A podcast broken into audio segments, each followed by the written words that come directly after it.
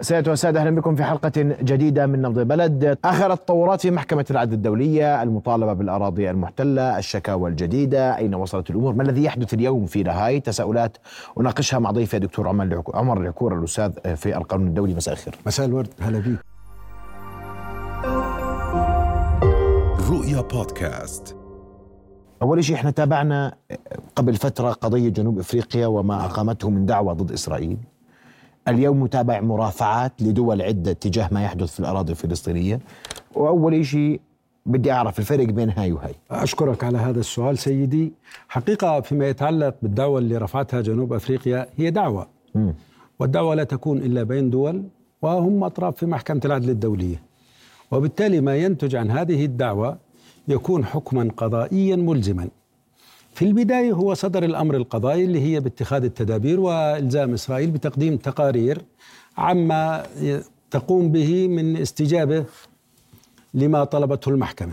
هذا فيما يتعلق بالشق الأول. الشق الثاني يعني حقيقة أجد أنه الآن بيستخدموا مصطلح مرافعات الدول أمام محكمة العدل الدولية. أنا لا أعتقد أنه هذا المصطلح قانونيا دقيق. إحنا بنقول إما مذكرات أو مذكرات إيضاحية أو لأنه المرافعة لا تكون إلا في دعوة. هذه ليست دعوة. هذا طلب رأي من المحكمة فيما يتعلق بالتبعات القانونية عن الاحتلال ومسؤولية الاحتلال والانتهاكات اللي قام بها نفس الإطار دكتور. لا هي المحكمة شوف أقول لك هلا المحكمة متى نشأت؟ إذا بنرجع للتاريخ شوي اسمح لي. المحكمة نشأت بعد الحرب العالمية الثانية مع الأمم المتحدة وهي جهاز من أجهزة الأمم المتحدة، الوظيفة الأساسية المين جوب، الوظيفة الأساسية للمحكمة إنها تحل النزاع. تحل النزاع بطريقتين لازم يكون في أدوات تنفيذية تتمكن منها. إما من خلال اللجوء إلى المحكمة عن طريق الدول برفع الدعاوي أو الإفتاء في مسائل قانونية لا تستطيع الدول أن تطلبها وإنما يطلبها الجمعية العامة أو مجلس الأمن أو الوكالات المتخصصة التابعة للأمم المتحدة في حال حصولها على ترخيص من الجمعية العامة. إذا أنا هون مش عم بترافع. أنا بذكر بقدم مذكرة إيضاحية. أنا عم بقدم إنجاز لنا التعبير توضيح أكثر لحالة قانونية للمحكمة. وبالتالي مصطلح يعني المحكمة هي من من طلبت منها الجمعية العامة الجمعية هي من طلبت من المحكمة. الجمعية العامة لها الحق استنادا للنظام الأساسي للمحكمة. تستطيع الجمعية العامة أو مجلس الأمن أو الوكالات المتخصصة أن يطلب فتوى أو رأيا استشاريا من المحكمة في مسألة قانونية معينة. هلا زي مثلا إحنا بنتذكر زمان اللي هو الرأي الجدار العازل نفس لكن الآن رأي استشاري غير ملزم. غير آه هنا يعني بالنص والنظام النص النظام الأساسي لمحكمة العدل الدولية غير ملزم. لكن هذا الحكي يعني هذا هذا النص لا يؤخذ على عواهله ولا يترك هكذا. هو غير ملزم حتى إني أسمح ووسع في مجال الفتاوي القانونية للمحكمة لأنه لو صار ملزم بده يصير في إشكاليات وخصوصا بعد الحرب العالمية الثانية وما إلى ذلك. فقالوا خليه يكون غير ملزم بالنص القانوني.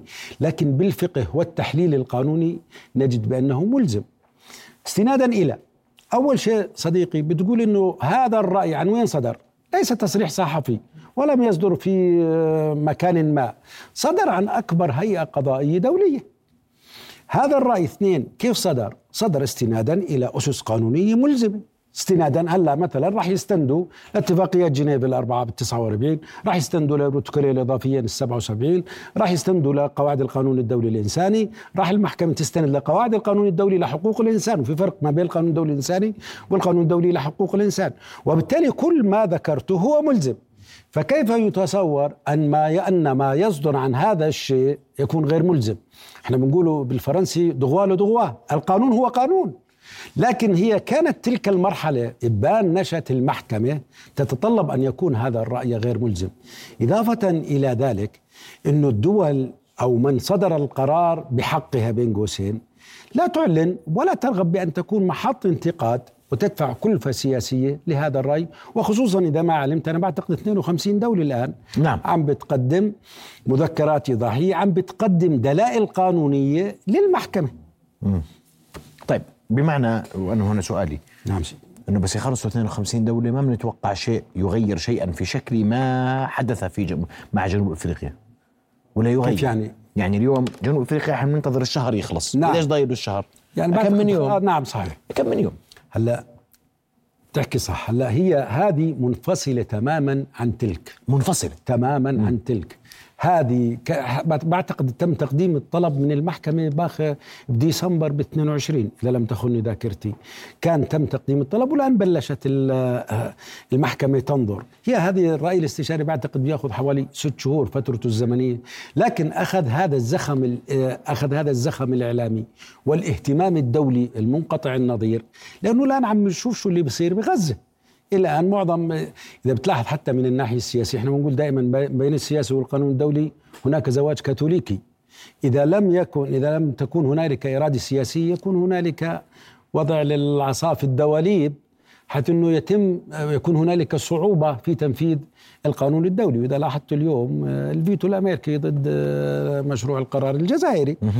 وبالتالي اذا في الناحية السياسية الان نرى توجه من العالم بشكل عام إلى الاعتراف بوجود دولة فلسطينية.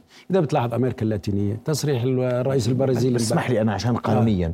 آه. رد الكنيسة واضح اليوم. التصويت على عدم قبول دولة. من حقه يقول ذلك. م. أنا دائما أي طرفين أي طرفين من حق إنه يقبل أو يرفض في هذا الموضوع. لكن هذا الحكي لا يؤخذ على عواهله من إسرائيل. إسرائيل أعلنت أكثر من مرة انها ما بتعترف بشرعيه المحكمة العدل الدولية نهائيا. لكن هذا الكلام غير صحيح. والدليل بجنوب أفريقيا. اللي صار بجنوب أفريقيا قبلت وحضرت وقدمت مرافعتها. وبالتالي هذا يعني يؤسس إلى فكرة قانونية يؤسس إلى نشأ قانوني جديد. إلى عم نحكي عن نشأ قانوني جديد فتح قانوني جديد تغير في الموقف الصهيوني أو موقف هذا الكيان من القانون الدولي. المجتمع الغربي الآن الدول الأوروبية بشكل عام تنظر بعين عدم الرضا عما يقوم به هذا الكيان من مغالطات وانتهاكات لقواعد القانون الدولي الإنساني. مين كان يتصور إنه يعني رئيس معظم رؤساء دول العالم إلا أن عم بيهاجموا إسرائيل عم بيقولوا أنها بتنتهك جرائم ضد الإنسانية عم بيقولوا أنها بتنتهك قواعد القانون الدولي الإنساني. وهذا كله ناتج عن تأثير الأمم المتحدة والجهود الدولية التي تقوم بها من ضمنها الدول العربية وعلى رأسها المملكة الأردنية الهاشمية بقيادة جلالة الملك أدى إلى تأثير وتغيير في البعد أو في النظر إلى ما يحدث في غزة. طيب اليوم في كل هذا الإطار نعم. إحنا هل المفروض ننظر لما يحدث في محكمة لاهاي اليوم؟ نعم. بأنه إيجابي ولا غير إيجابي؟ لأنه راي استشاري انت بتقول لي ملزم لكن في في موضوع الاستيطان في موضوع جدار الفصل. أنا الرأي الاستشاري بالنص الاصل آه بالنص آه أنت قلت بالأصل القانوني. آه انت تحدثت عن روح القانون. أيوة بالضبط. لو أخذت آه حللت القانون أو قواعد هذا القانون تجد أنه طيب. ملزم. ماشي كويس. بالتالي من الممكن أن نغير الآن هلا تبعات القانون دكتور تجد السؤال دكتور معلش دكتور اليوم مش ضايل الوقت. أمرك. عفوا لاسرائيل أقصد نعم. لتقدم إثباتات أنها تتعامل مع ما طلبته المحكمة. نعم. صحيح؟ نعم. واليوم المحكمة ما المحكمة أنت عم تحكي الآن عن جنوب أفريقيا, أفريقيا. آه هذا ما له علاقة. وإسرائيل اعتبرت ما يحدث اليوم من 52 دولة غير قانوني ولا تعترف به. هي هذه دولة مارقة وخارج الآن. أليس من الأفضل لنا إيجابي أن يبان أمام المجتمع الدولي ويظهر لهذا المجتمع الدولي أن هذا الكيان لا يعترف بشرعية المجتمع الدولي؟ بدك أكبر من محكمة العدل الدولية هيئة دولية تدين هذا الكيان؟ شو بدنا أكثر من هيك؟ إذا بتتذكر ب 10 أكتوبر أول 10 أيام كل العالم كان يقول لها الحق في الدفاع عن النفس، كل العالم كان يحج لعندها أنا بتدافع عن النفس، الآن لا تغير هذا، وهذا لم يتغير من سكون وإنما من جهود حثيثة قامت بها الدول وقامت بها الدول من ضمنها الدول العربية. من أجل تغيير وجهة النظر أو من أجل إيصال حقنا أو قضيتنا إلى هذا العالم. فأنت برأيك اليوم أن كل ما يحدث يصب في صالحنا؟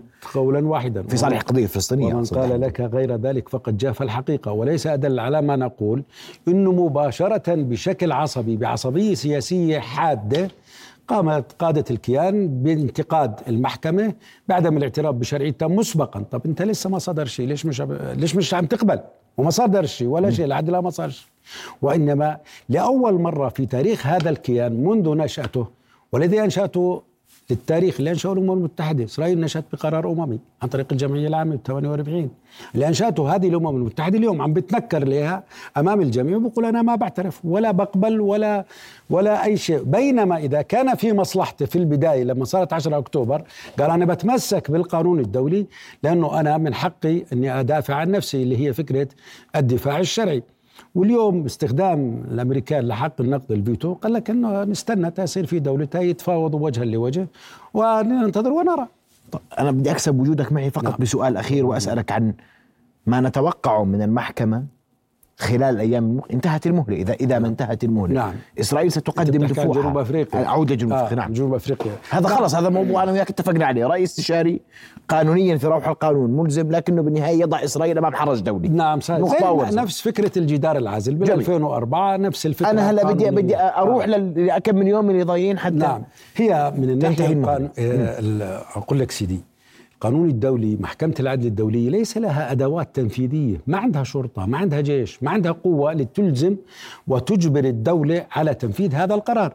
لكن الآن من الممكن أنه إذا لم يتم الاحترام أو التزام على الأمر التنفيذي اللي صدر الأمر الذي صدر إحنا لا نقول حكم فيما يتعلق بجنوب أفريقيا ما صدر حكم قضائي هو صدر أمر تنفيذي أوردر في فرق ما بين الحكم القضائي والأمر التنفيذي الأمر التنفيذي قد يتغير.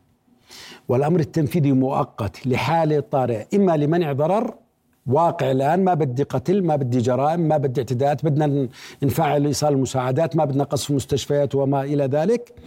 ولم تدخل الآن المحكمة لم تدخل بصلب القضية. اللحظة هاي المحكمة لم تدخل بصلب القضية. نعم. الآن إذا كان هنالك رفض لتنفيذ هذا الأمر الصادر عن محكمة العدل الدولية فيما يتعلق بجنوب أفريقيا تستطيع أن نلجأ إلى مجلس الأمن ونقول له يا مجلس أمن اللي صار واحد اثنين ثلاث. وبناء عليه من الممكن طبعا هو قرار موضوعي والقرارات الموضوعية القضائية كما تعلم سيدي من الممكن استخدام حق النقد.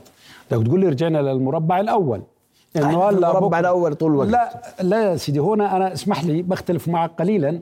هلأ هون أمريكا اليوم لما استخدمت حق النقد الفيتو بيش آه، ماذا كان تعليلها سيدي؟ كان التعليل أو الرد من أمريكا إنه إحنا خليهم هذول يتفاوضوا وبعدين من ما في عندك مشكلة بنقبل حل الدولتين ونوقف إطلاق النار وما إلى ذلك. ومن حقنا نمكن هذا الكيان من الدفاع عن نفسه. لكن في حالة الحكم القضائي ماذا سوف يكون الرد؟ ماذا سوف يكون التغيير؟ حرج أمريكي إضافة خصوصا حرج آخر يعني. خصوصا إذا ما علمنا أنه أنا هذا الحكم صادر عن هيئة قضائية. أنا مش طيب. عن شيء سياسي. نرقب ما سيكون في قادم الأيام. أشكرك كل الشكر دكتور عمر العكور على حضورك. معنا ليلة شكرا. لك شكرا. رؤيا بودكاست.